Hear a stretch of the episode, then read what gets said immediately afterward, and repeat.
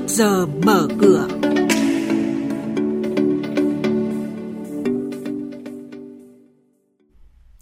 Thưa quý vị, ngay sau Tết Nguyên đán sẽ xử lý một vài vụ thao túng giá chứng khoán.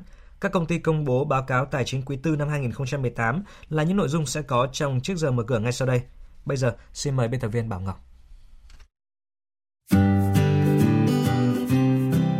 Quý vị và các bạn, trao đổi với báo chí về công tác điều hành thị trường chứng khoán năm 2019, ông Phạm Hồng Sơn, Phó Chủ tịch Ủy ban Chứng khoán Nhà nước cho biết, sau Tết Nguyên đán, Ủy ban Chứng khoán sẽ xử lý một vài vụ thao túng giá, giao dịch nội gián trong lĩnh vực chứng khoán.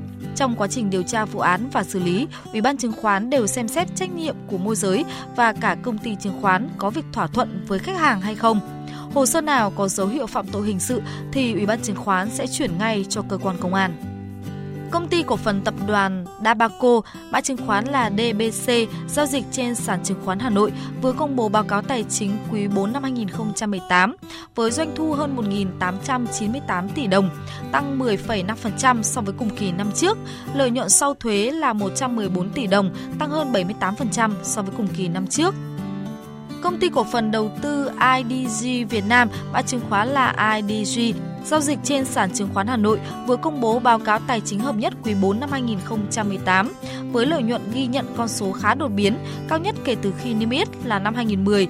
Cụ thể, IDG đạt hơn 102 tỷ đồng doanh thu, tăng 46,61% so với cùng kỳ năm ngoái. Trong những năm gần đây, Tổng công ty Thép Việt Nam không có thêm dự án mới với quy mô lớn đi vào hoạt động, trong khi đó một số dự án hết hạn, không hiệu quả phải dừng hoạt động nên không có khả năng tăng trưởng về sản lượng, thị phần. Lý giải về vấn đề này, ông Nguyễn Đình Phúc, Tổng Giám đốc Công ty Thép Việt Nam cho biết, tình hình thị trường khó khăn nên khá nhiều đơn vị kinh doanh kém hiệu quả. Ngoài ra, các đơn vị do quản trị và nhận định thị trường chưa tốt nên hiệu quả kinh doanh thấp và giảm sút.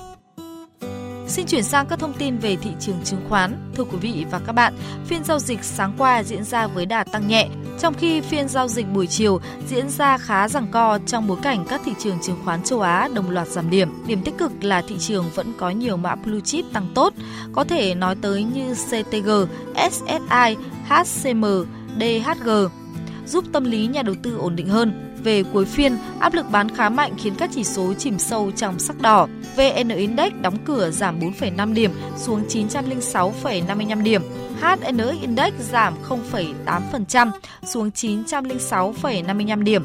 Chuyên gia chứng khoán Đỗ Anh Việt, công ty chứng khoán Ngân hàng Việt Nam Thịnh Vượng nhận định thị trường dòng cổ phiếu ngân hàng đang hứa hẹn là tiếp tục uh, thu hút dòng tiền nếu việc nới room của uh, nhà nước diễn ra trong năm thì nhóm cổ phiếu ngân hàng sẽ có dư địa tăng trưởng từ 10 đến 15% so với mức giá hiện tại. Cổ phiếu ngân hàng chiếm tỷ trọng khá lớn trong rổ chỉ số nên nếu cổ phiếu ngân hàng tăng trưởng sẽ giúp kéo theo đà tăng trưởng của toàn bộ chỉ số index.